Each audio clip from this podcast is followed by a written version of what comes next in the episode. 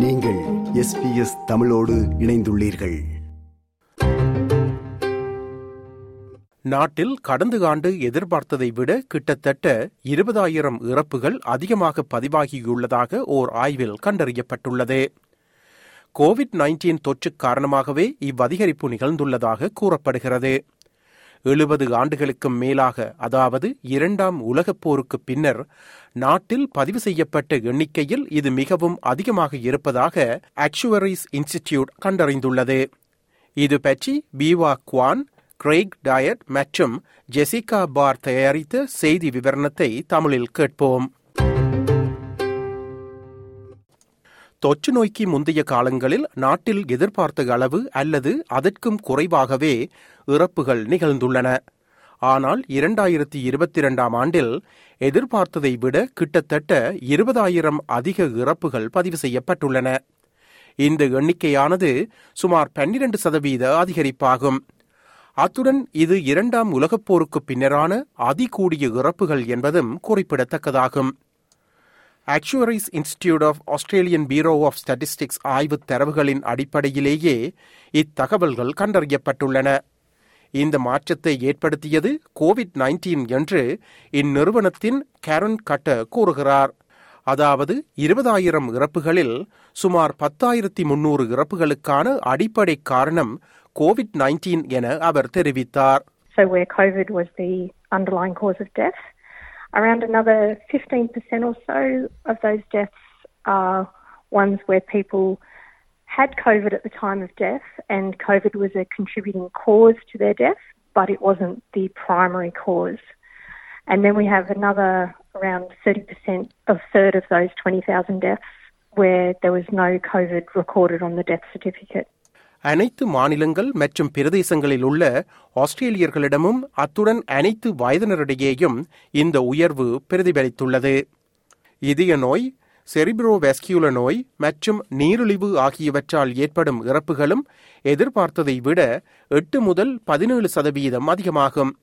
மரணத்திற்கான அந்த மூன்று காரணங்களும் கோவிட்டுடன் தொடர்புடையவை என்கிறார் கேரன் கட்டர். கோவிட்டின் தாக்கம் சாதாரண மக்கள் முதல் பல சுகாதார நிலைமைகளை நிர்வகிக்கும் மக்களின் பிரச்சினைகள் வரை பல சிக்கல்களை ஏற்படுத்தக்கூடியது என யூனிவர்சிட்டி ஆஃப் சவுத் ஆஸ்திரேலியா பேராசிரியரான தொற்று நோயியல் நிபுணர் ஏட்ரியன் இஸ்டமன் கூறுகிறார் We know, and this is reasonably hard evidence now, that 10% of infected people, this includes people without any symptoms at all, end up with long term health problems. This is an enormous number. எதிர்காலத்தில் அதிகப்படியான இறப்புகளின் எண்ணிக்கையை குறைப்பதற்கு சமூகத்தில் Covid நோயின் பரவலை கட்டுப்படுத்துவதில் மிகவும் முனைப்பான அணுகுமுறை தேவைப்படும் என்று அவர் கூறுகிறார் A lot of elderly people are still wandering around without face masks. You go to any supermarket and you see that. There has to be a, a huge push by the government to persuade elderly people to protect themselves when they go out and wear a good quality face mask and wear it properly. Uh, the second thing is that we, we got a, a lot of elderly people who still been, haven't been fully vaccinated. It's absolutely crucial that they're totally up to date with their vaccination. And then the final thing is antivirals. We now know that unless you can get an antiviral into someone within 24 hours of symptoms, it's not going to work very well. அதிகப்படியான இறப்புகள் ஆயுட்காலம் உட்பட ஆஸ்திரேலியாவின் மக்கள் தொகையில் பெரிய அளவிலான தாக்கத்தை காட்டுகிறது என மெல்பேர்னில் உள்ள பேர்னட் இன்ஸ்டிடியூட்டின் தொற்று நோய் ஆராய்ச்சியாளர் பேராசிரியர் பிரெண்டன் கிராப் கூறுகிறார் It is happening in people of all ages with a similar percentage. Of course, because it's a similar percentage, a lot more older people are dying than middle aged people and younger people. But people of all ages are affected by this. We can't predict where, who's infected as to who's going to go on and die, either immediately or some months later. ஆயிரத்தி எண்ணூறுகளில் இருந்து இரண்டாயிரத்தி இருபத்தி ஒன்று வரையிலான உலகளாவிய ரீதியிலான இறப்புகள் குறித்த தரவுகளின் பகுப்பாய்வானது உலகளாவிய மக்களின் ஆயுட்காலம் மீது தாக்கம் இருப்பதை காட்டுகிறது.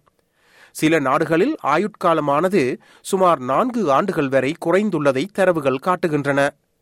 ஆயிரத்தி தொள்ளாயிரத்தி ஐம்பத்தி ஒன்பதில் சீனாவில் ஏற்பட்ட பஞ்சத்திற்கு பிறகு இதுவே மிக கடுமையான தாக்கமாகும் என யூனிவர்சிட்டி ஆஃப் ஆக்ஸ்போர்ட் மூலம் நடத்தப்படும் our world in data project தெரிவித்துள்ளது.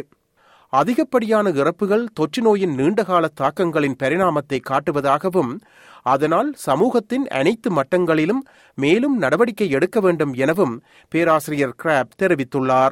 The death rate now is as much as it's been at any time in the pandemic. But you wouldn't know it. We don't have any acknowledgement of that. We don't have any national day of mourning.